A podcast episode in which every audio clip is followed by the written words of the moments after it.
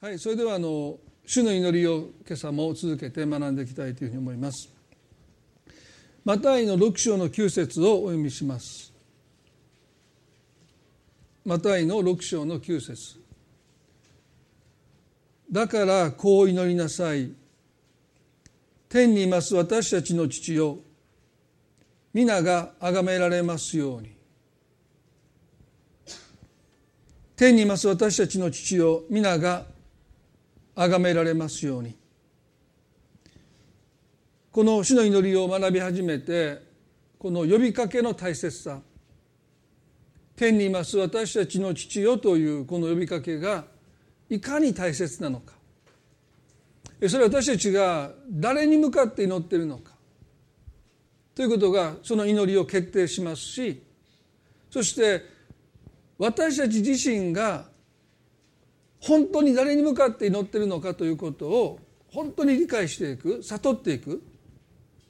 ですから生涯を通して私たちはこの天にいます私たちの父よと呼びかけることのできる祝福特権をもっと理解しないといけないと思いますね。どなたが私たちの祈りを聞いてくださるのかということがですねどんなに素晴らしいことなのかということが分かれば分かるほど私たちの祈りはですね喜びになっていくんだろうって思いますね。ですから義務で祈るってことはありえない特権ですからね、まあ、祈らずには折れないっていうのがおそらくこの天にいます私たちの父よというこの呼びかけが一体どれほど特権なのかということを知ることによって、まあ、祈りはそうなっていくんだろうというふうに思います。そして今日はこのその後ですねイエスは願い事を私たちが神に申し上げる前に皆が崇められますようにと祈ることを知られた。でこれは祈りの動機です。誰に祈るのかということと合わせてなぜ祈るのかという私たちの祈りの動機というものがとっても大切ですね。ヤコブの4の3にこのように書いてます。ヤコブ書ヤコブの4の3です。願っても受けられ願っても受けられないのは自分の快楽のために使おうとし悪い動機で願うからですとあります。ヤコブはあるいは聖書は聞かれない祈りについて教えます。それは悪い動機で祈る。自分の快楽のために使おうとしているという動機、まあ、もう少し平たく言えばですね利己的な願いからの祈りは聞かれないと聖書は教えます。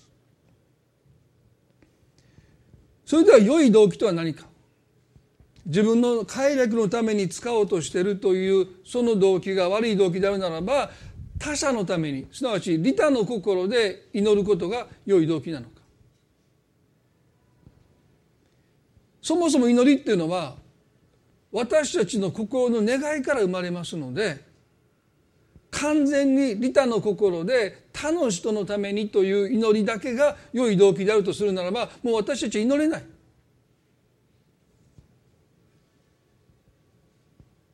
祈りが生まれるのは多くの場合私たちの願いです。ああ神様というその祈りが生まれてくる。それはまさにとっても個人的な願いからですよね。ですから良い動機というものが単に他者のために利他の心で自分のこと忘れて自分のことを横に置いて祈らなければならないとするならばもう私たちはなかなか神の前に祈れない。ですから祈りっていうのはそんなシンプルなものではないですよね。いろんな私たちの思いが絡み合ってる。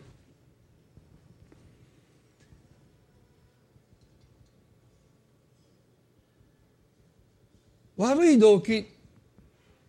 それはこう言い置き換えていいと思うんですね。自分の栄光を求めるという動機。だからイエスは皆が崇められますようにと祈ることを知られた。最初でつまずかないように。神様の栄光を求めるということをまずもって祈りの冒頭で神の前に申し上げていく。皆が崇められますようにというこの願いによって私たちの心が整えられていく。ですから単に祈りのフレーズとして通り過ぎるんではなくてまさにそこで私たちの心が吟味されて整えられて変えられていくということがこの皆が崇められますようにというこのフレーズの持ってる目的です。ですからただフレーズとして口ずさむだけじゃなくてまさにそこで私たちの心がどれだけ扱われていくのかそれがその後の願いをどのように神に申し上げていくのかということが決定していくと思うんですね。マタイの20章の中にある時ゼベダイの子ヤコブとヨハネがお母さんと一緒にイエスのもとを訪ねたという箇所があります皆さんもよくご存知の箇所だと思いますけれどもこのお母さんがイエス様にひれ伏してお願いがありますと言いましたお願いがありますというこのフレーズ言葉はですねまさに祈りの言葉ですね。神の前に私たちがひれ伏してお願いがありますとまさにそう祈りです。イエスはマタイの20の21で「どんな願いですか?」と聞かれた。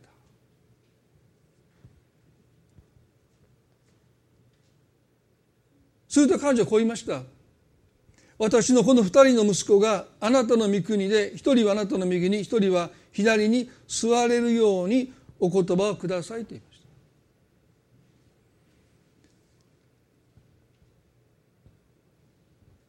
この願いが母から出たのかゼベダイの子であるヤコブとヨハネから出たのか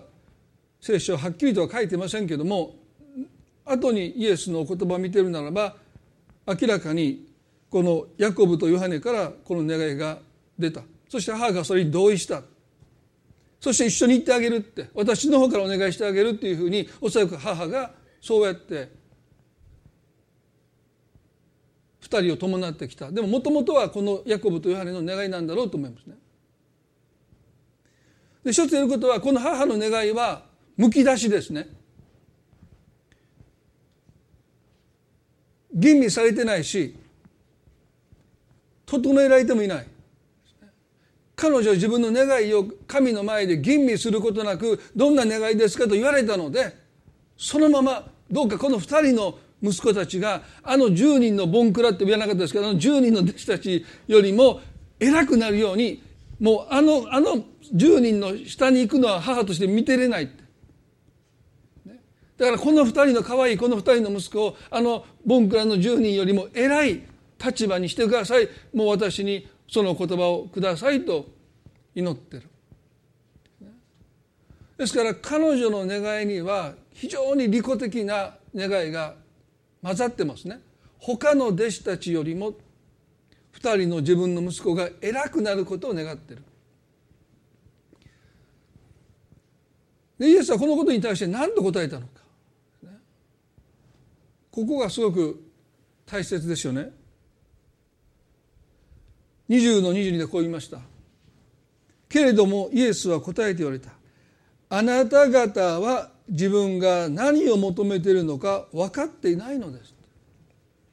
私が飲もうとしている杯を飲むことができますか？彼らははい。あ彼らはできますと言った。ここでねあなた方はというこの言葉が言葉を向けられたのはおそらく母親ではなくていや母親を含まなくておそらくヤコブとヨハネに向かってあなた方は自分が何を求めているのか分かっていないのですとおっしゃった。なんという驚きでしょうか。神の前に願い事をしていながら自分が何を求めているのか分かっていない。でこの言葉には2つの意味があります。まず一つはイエスのこのこのこのこの中でですね私が飲もうとしている杯とおっしゃったのはあのゲッセマルの園で願わくならば私からこの杯を過ぎ去らせてくださいといった神の御怒りが入った杯。罪のないお方が十字架の上で神の御怒りを一心に受けるというその杯をあなた方を飲めますかという意味はですね私の十字架の右と左にあなた方はつくことができますかと言われた。ですから彼らは何を求めているのか分かっていないということはまず一つ。そしてもう一つの意味はですね。イエスの右と左というのはですね。それは栄光です。あなたに次ぐ栄光を私たちにください。そうすれば私たちの人生は意味あるものになります。意義あるものになります。いや価値あるものになりますと彼らはそう願った。あなた方は自分が何を求めているのか分かっていないのですということの意味はですね自分の栄光を求めてあなた方がその栄光を手に入れたとしてもあなた方の人生が意味あるものになるわけではない。意義あるものになるわけではない。価値あるものになるわけではないということをイエスはおっしゃった。私たちの中にはまだ罪の性質があってアダムとエバが神のようになりさえすれば自分たちの人生に価値が出てくる。意義あるものになる。意味あるものになると彼らがその蛇のサタンの嘘を信じたその思いが私たちの中になおまだあって神のようになろうとは考えませんけども自分の栄光を求めてしまう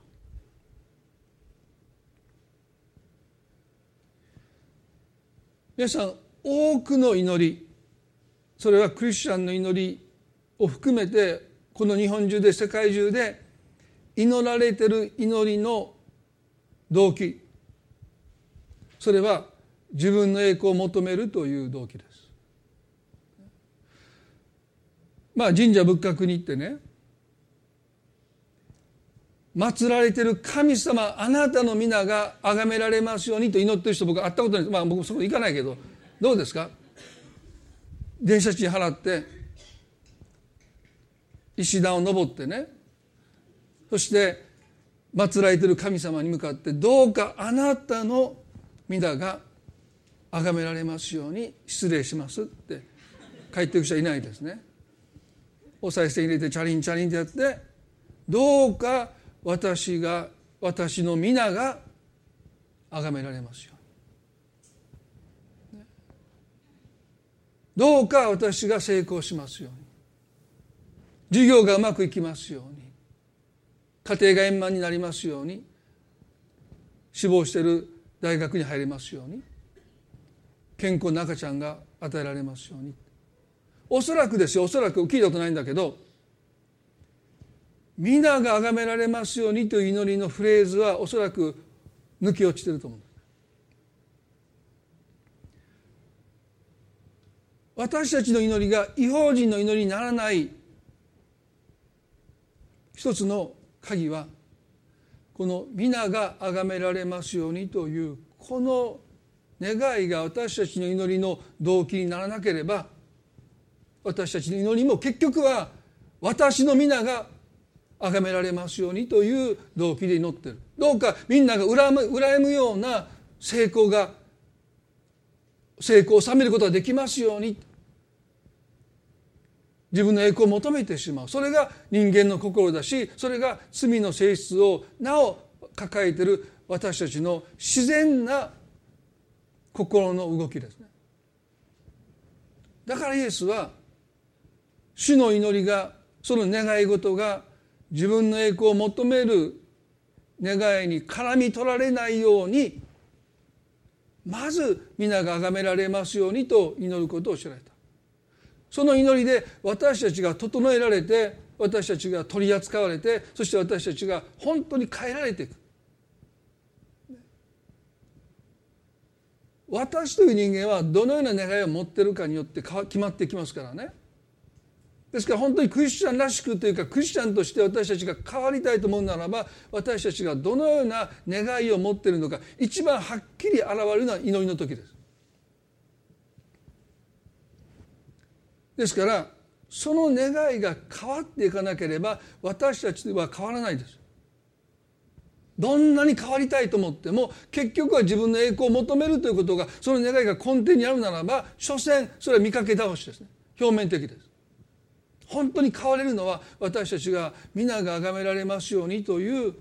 神様が栄光を受けになることを心から願える時に私たちは本当に変わっていく。でもそんなにやっぱり簡単じゃないですよね。罪の性質神のようになろうとする。自分の栄光を求めてしまう。その思いが取り扱われていく必要があると思いますけどもマタイの25章の中にあのタラントの例えがあります。まあこの話は何度もしていますけども今日のポイントはですねなぜ1タラントを預かったしもべがそのお金を土を掘って埋めたのかマタイの25章の14節から18節までお読みしますマタイの25の14から18です。天の御国はしもべたちを呼んで自分の財産を預け旅に出ていく人のようです。彼はおのおのその能力に応じて一人には5タラント一人には2タラントもう一人には1タラント渡しそれから旅に出かけた。5タラント預かった者はすぐに行ってそれで商売をしてさらに5タラント儲けた。同様に2タラント預かった者もさらに2タラント儲けた。ところが1タラント預かった者は出ていくと地を掘ってその主人の金を隠した。なぜ彼は預かった1タラントを土を掘って隠したのか。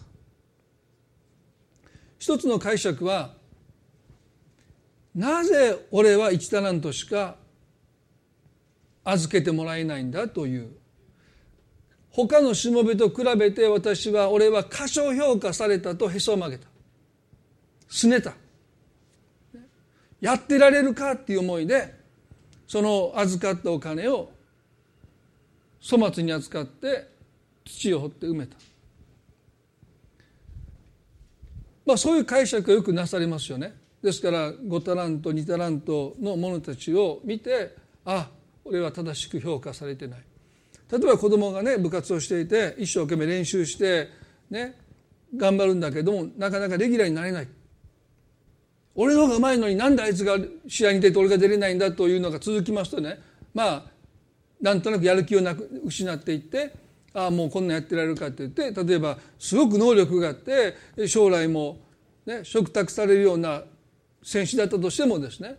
もうやめたって言って部活でやめてしまうってことはあると思います。まあ、それは勉強だって会社だってそうですね。あいつよりも俺の方が仕事できてるのになんで評価が低いんだって言ってやる気をなくしていってこんな会社辞めてやるって言って辞める人も少なくないですから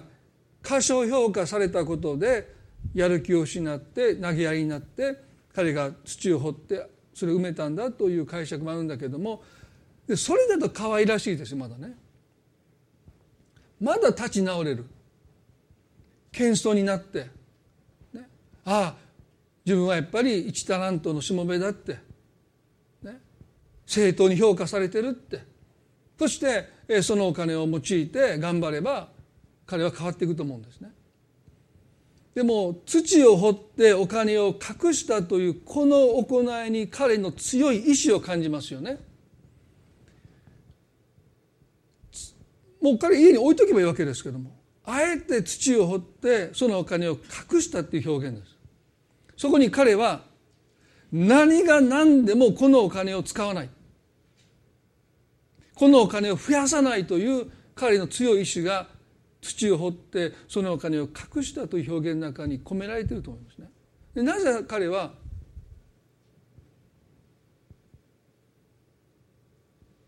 地を掘ってそのお金をわざわざ隠したのか過小評価されてるという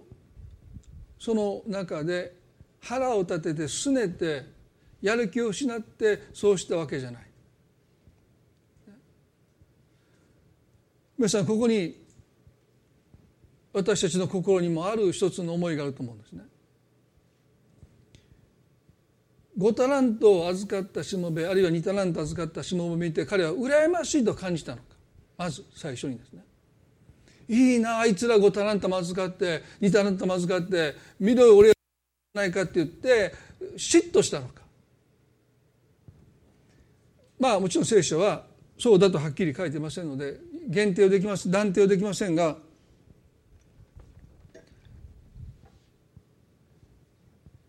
彼は別に嫉妬したわけじゃない。5タラント預かったものがすぐにそれで商売をします。2タラント預かったものもそうですね。で彼はそれを見ていていいなあんだけ資金があれば俺だってもっといろんなことできるのにって言って多く預かったものを委ねられた者たちを嫉妬したわけじゃなくて反対ですよね。あいつらバカだ所詮主人のお金を増やすだけなのにあんなに一生懸命になってそのお金を増やしたところで結局それは主人のお金じゃないか俺たちがいくら頑張って働いてそのお金を増やしたところで主人だけがますます富むものになって俺たちはますます貧しくなっていく。ですから彼にとって主人のお金を託されてそれで商売してお金を儲けることなんて結局主人を富ますだけで俺たちは利用されて搾取されてるんだ。だから何が何でも搾取されない対抗策はそのお金を使わない。いやそのお金を隠しておくってこと。ですで彼はそれを使おうともしないで銀行に預けなかった理由はそこにありますね。1円たりともお金を儲けない。主人を富ますということは自分が貧しくなるという自分が搾取されるという思いを彼が抱えていた。ですから銀行にさえ彼を預けないでわざわざですよ地を掘ってそこにお金を隠してる。皆さんね皆が崇められますようにという祈りに私たちが時々抵抗を覚えるのはね結局神様だけが栄光を受けになっていっつも神様だけが栄光を受けになるんじゃないか。何をするにしても結局は神様が栄光を受けるために私たちはただしてるだけじゃないかという思いがどこかにある。それが罪の惑わしですよね。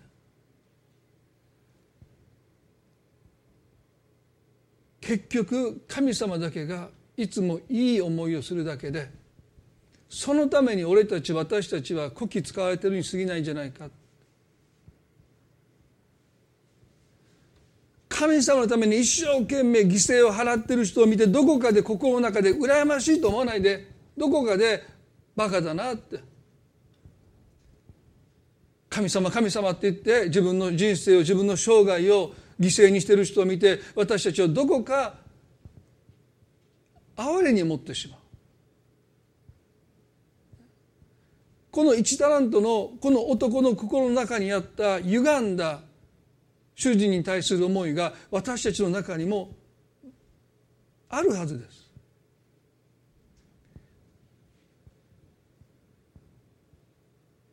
神様の皆が崇められますようにというこの願いがどこか卑屈な思いの中に陥ってしまう危険性がいつもあります。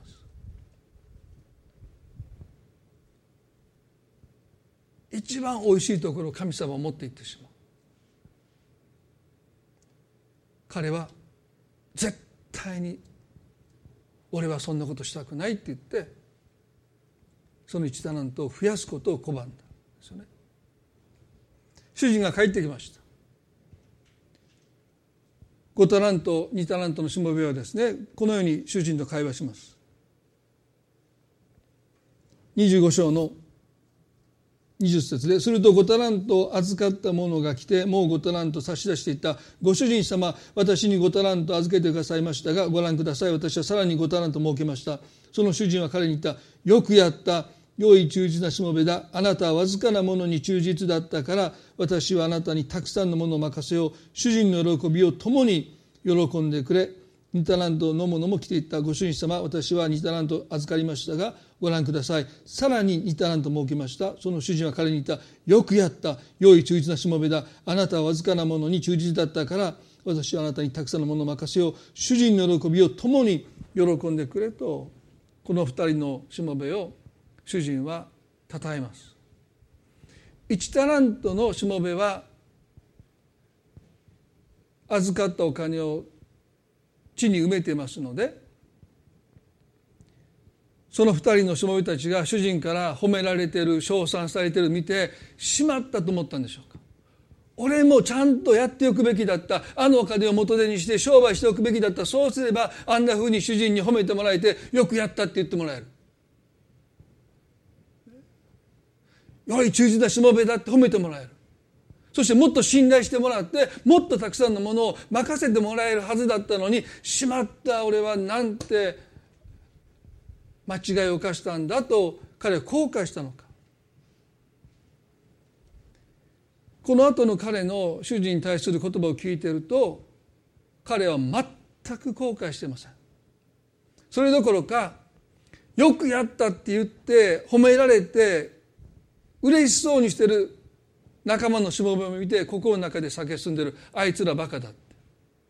結局お前らは主人のお金を増やしただけなんだよくやったって褒められたぐらいで、ね、さらに多くのものを任せてもらったってことは結局は仕事が増えただけじゃないかって。もっと働かないといけないって。あいつらバカだって。どんなにお金稼いだって全部主人のお金なんだから。後悔どころか仲間のしもべをこの一タラント預かったしもべは心の中で蔑んでる。あいつら分かっていないって搾取されてることに気づいていない頑張れば頑張るほど責任が増えていってしんどくなるだけじゃないかって。俺は賢いから一タラントをそのまま土に隠しておいたのでそれをそっくり主人に返せばね少なくても同じ1タラントを今度また任せられるかもしれないけど少なくてももっと多くの責任を押し付けられることはない。そんなふうに彼は思ってる。彼の番が来ました。25の24でところが1タラントを預かっていた者も来ていった。ご主人様あなたはまかないところから刈り取り散らさないところから集めるひどい方だと分かっていました。私は怖くなり出て行ってあなたの一タラントを地の中に隠しておきました。さあどうぞこれがあなたのものです。このことはすごく彼の心を表してますね。さあどうぞこれがあなたのものです。私のものじゃありません。あなたのものでしょ。さあどうぞって言ってその一タラントを主人に突き返します。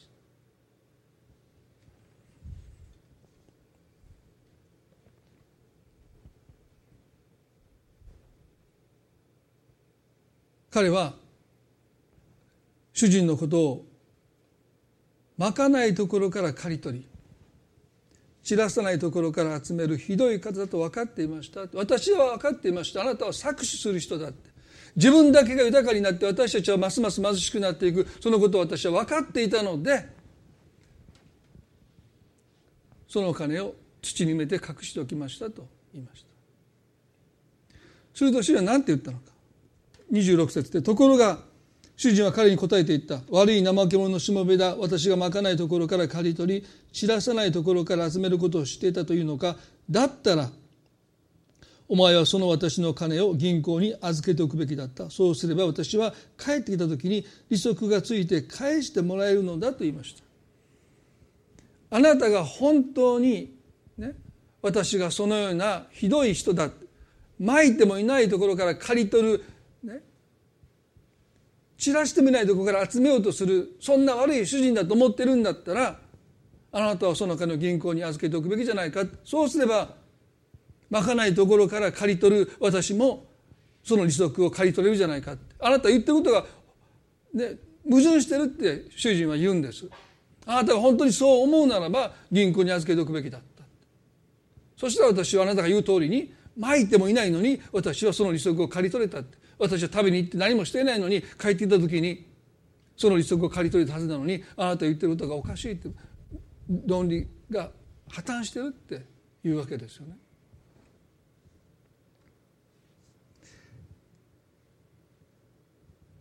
そしてこう言いました。2829で。だからそのタラントを彼から取り上げてそれを10タラントを持っている者にやりなさい。誰でも持っているものは与えられて豊かになり持たないものは持っているものまでも取り上げられるのですとおっしゃった。でこの言葉を聞いてこの1タラントの扱ったしもべはハッとしました。だからそのタラントを彼から取り上げてそれを10タラント持っているものにやりなさいと言いました。でこの時点では彼はまだ分かってないと思うんですね。悪い怠け者の私が仕事しなかったので私の責任を取り上げられて頑張った人にその責任がいってしまった。だから10タラントを預かったしもべはさらに責任が増えてその1タラントのしもべがちゃんと仕事しなかったので責任が増えたとしか思えない。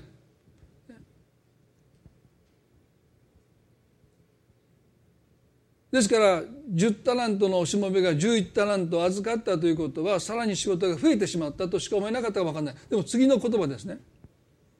誰でも持っているものは与えられて豊かになりと言います。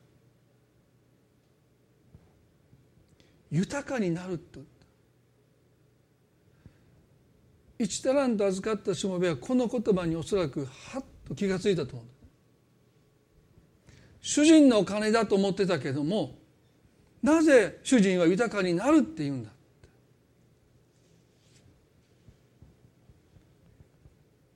これは主人のお金ではないのかって。10タラント預かったしもべがさらに1タラントもらうことによって責任が増えたんじゃないかって。そうじゃない。主人は豊かになるって言いました。これは誰のお金だっていうことです。さあどうぞこれはあなたのものですって突き返した彼。でも一体あのお金は誰のものなんだ主人のものか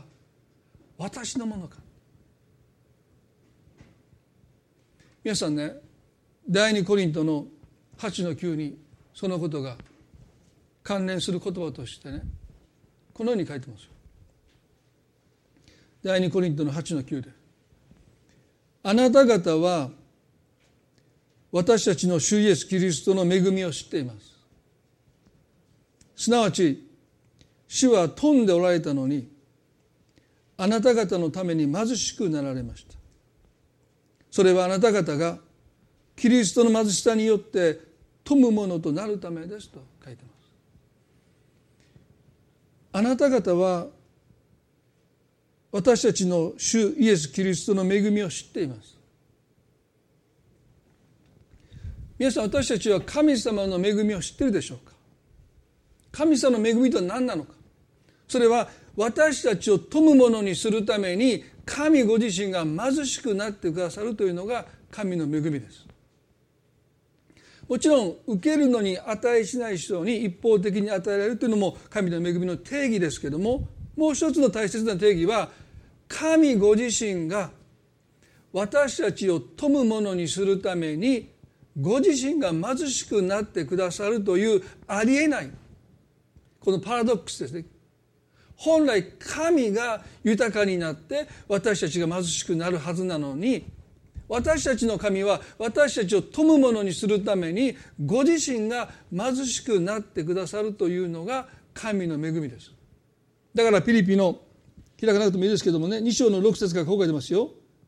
ピリピの2の6でキリストは神の見姿である方なのに神の在り方を捨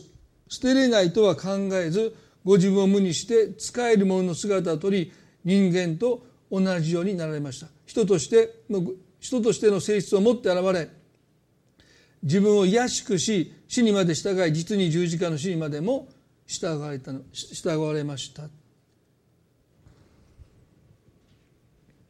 しもべたちが主人から受け取った主人のお金とはすなわち神の恵みでした。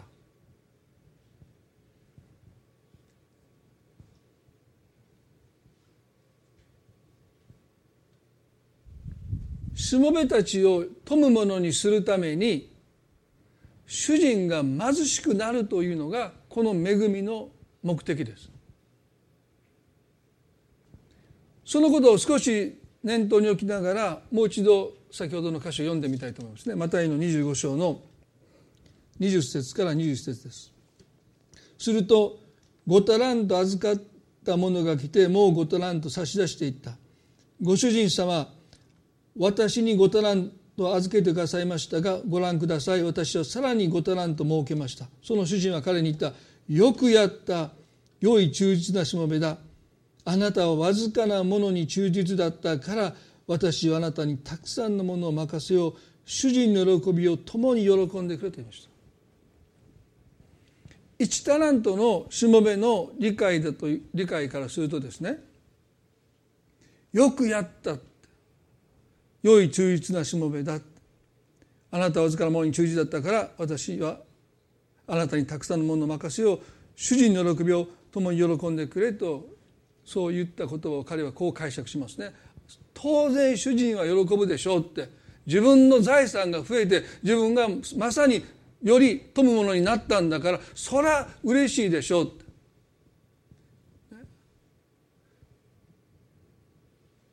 そして任せようなんて言葉使ってるけども結局は責任を私に押し付けてるだけじゃないかって彼は受けてる。なんであなたの喜びと一緒に喜ばないといけないんだって彼は反発してるわけでしょ。でも主人が恵みをしもべに預けたらどうでしょうか。すなわち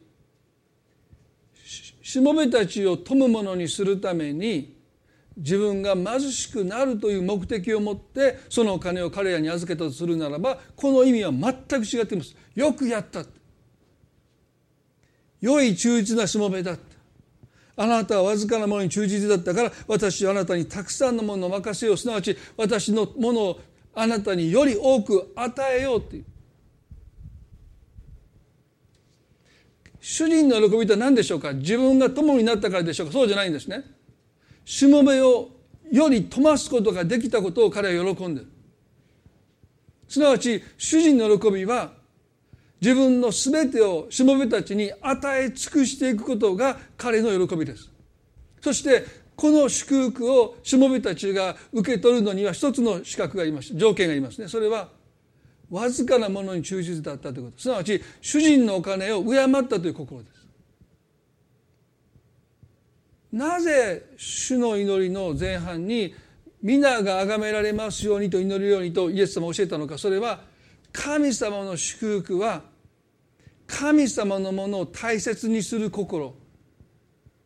神様の皆を尊ぶ心。神様あなたの皆が崇められますということを心から願う人の心に神様は安心して祝福を与えてくださる。そうじゃないと私たちはその祝福を呪いに変えてしまうからですね。主人が喜んだのは五タラントに対してこのしもべが忠実にそれを尊んだからもっと多くあなたに与えることができる。安心してあなたに与えることができるということをこの主人は喜んでるんです。そしてこの主人の願いは最後は自分自身を与え尽くすことが究極の喜びですこれが私たちの神様のお姿です。ですから皆が崇められますようにという祈りを私たちが祈る時にね何か神様だけが栄光を持っていってしまって私たちは何かただ働きをさせられた。結局は私たちが苦労して犠牲を払っていろんなことをしてもあなたが栄光を独り占めなさるんですねというそんな間違った考えではなくてね。皆が崇められますようにというこの祈りを私たちが祈るのは神様のものを私たちが尊ぶ時に神様はより多くの祝福を私たちに与えることを安心して私のものを尊ぶことができたあなたの心を見るならば私の祝福を惜しみなくあなたに与えることに私は安心できるって言って祝福を私たちの中に惜しみなく与えようとしてくださるその与えることができることが私たちの神様の喜びです。ですから皆が崇められますようにというのはですねまさに私たち自身が神様の祝福を受け取れるために私たちが整えられていく。私たちが貧しくなるんではなくて反対です。私たちを富むものにするために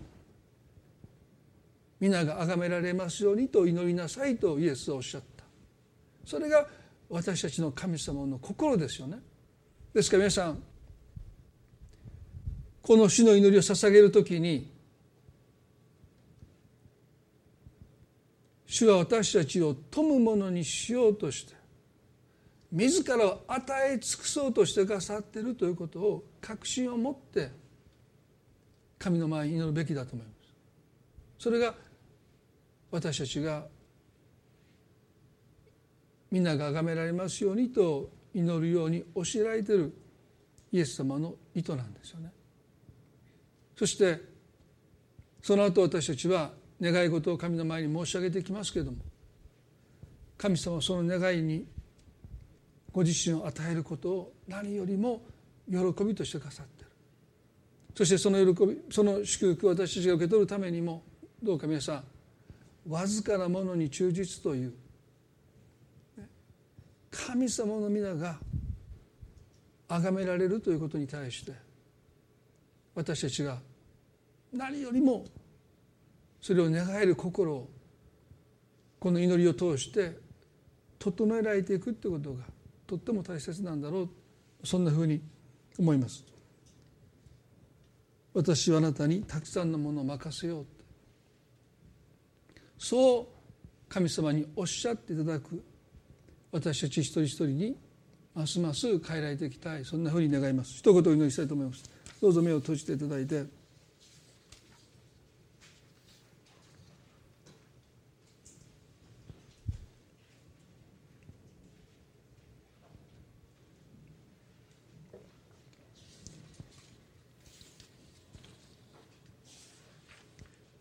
今神様私たちの心を探ってくださって私たちの祈りの動機を神様が明らかにしてくださって私たちの中にまだ罪の性質があって自分の栄光を求めてしまう。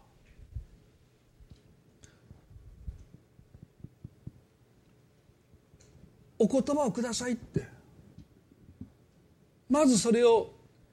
確約していただかないと神の栄光なんてその後2の次3の次です。そしてもしそうなっていくならば私たちは一向に神の栄光を求めることをしなくなります。だからイエスは最初に皆が崇められますように。今日私たちの心を神様が吟味してくださって神様の皆を尊ぶ心を私たちにください。あなたの皆が何をもってしても崇められることを尊ばれることをそれが私の心のからの願いとなりますように。自分の栄光を求めるこの呪いから私たちを救ってください。私たちの多くの苦悩は苦しみは自分の栄光を求めることにおいて関わってきます。でもこの苦しみから私たちを解放するために皆を崇めていく。この祈りがあると思います。今あなたの苦しみは自分の栄光を求めることと深く関わっていないでしょう。もしそうならば求めれば求めるほど苦しみは増していきます。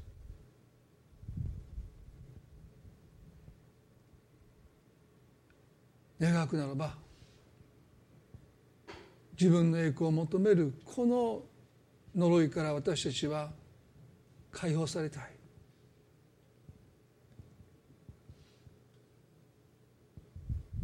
神が栄光を受けになる時に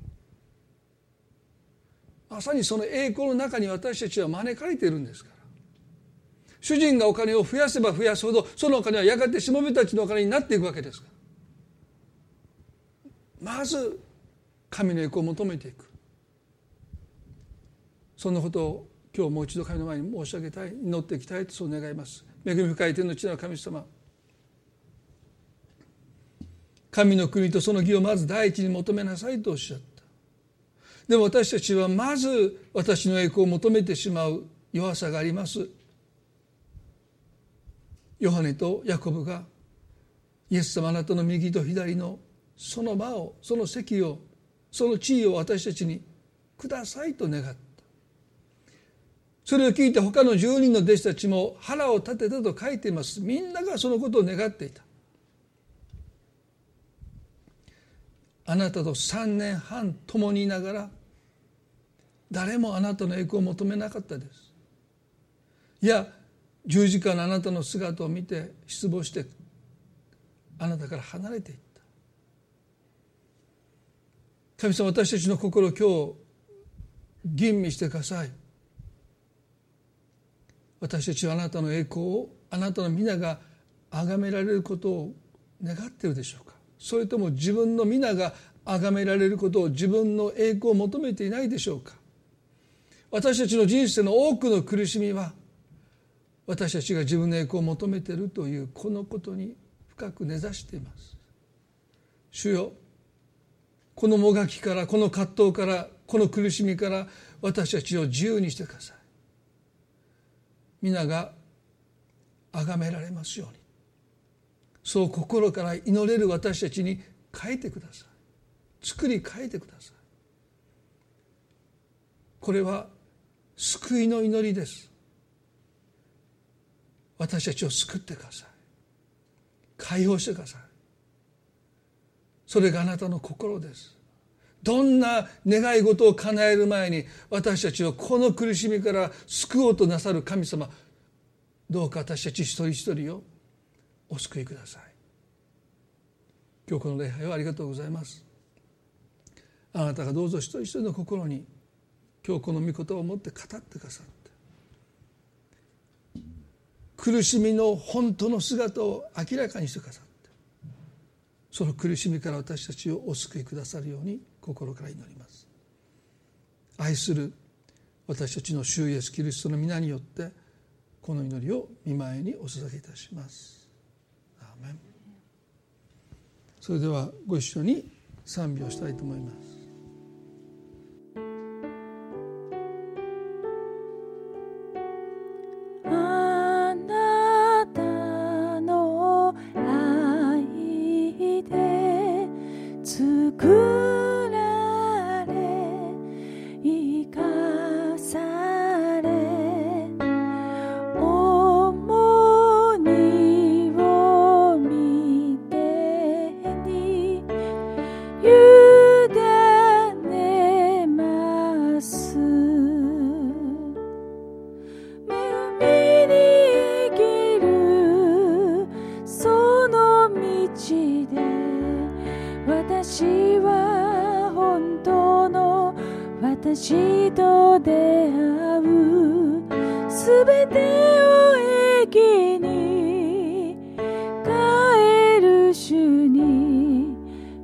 人生委ねます。この人生捧げます。初めの愛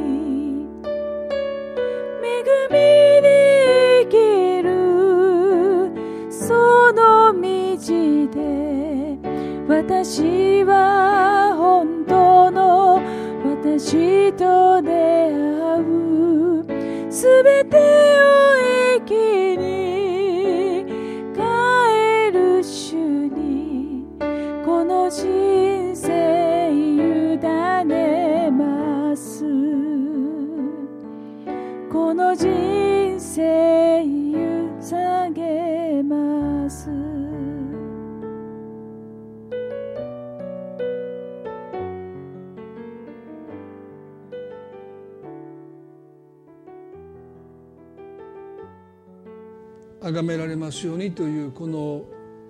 祈りを救いの祈りとして神の前に祈っていただきたい。どうか私の今の苦しみその苦しみがあなたの皆を求めないあなたの栄光を求めない私の心の深いところにある罪の性質からもたらされた苦しみだということに私たちの目が開かれていく時に喜んで私たちは皆を皆が崇められることを求める人に変えられていくと思うんですね。自分の栄光を求めるほどこんな重荷はありません。こんな苦しみはありません。でも神の皆を私たちが求める時に私たちはその苦しみからますます解放されていきます。この1週間どうぞ。この私の苦しみはどこから来てるのか表面的なものを全部通り越して一体どこからこの苦しみが来てるのかということをどうぞ祈りつつ吟味していただいたらおそらくここに行き着いていくんじゃないかな。そのことに気がさされたら皆が崇められますようにと祈っていただきたい。私の栄光よりもあなたの栄光が表されますように祈っていただきたいそういうふうに願いますそれではこれで礼拝終わりたいと思いますけれども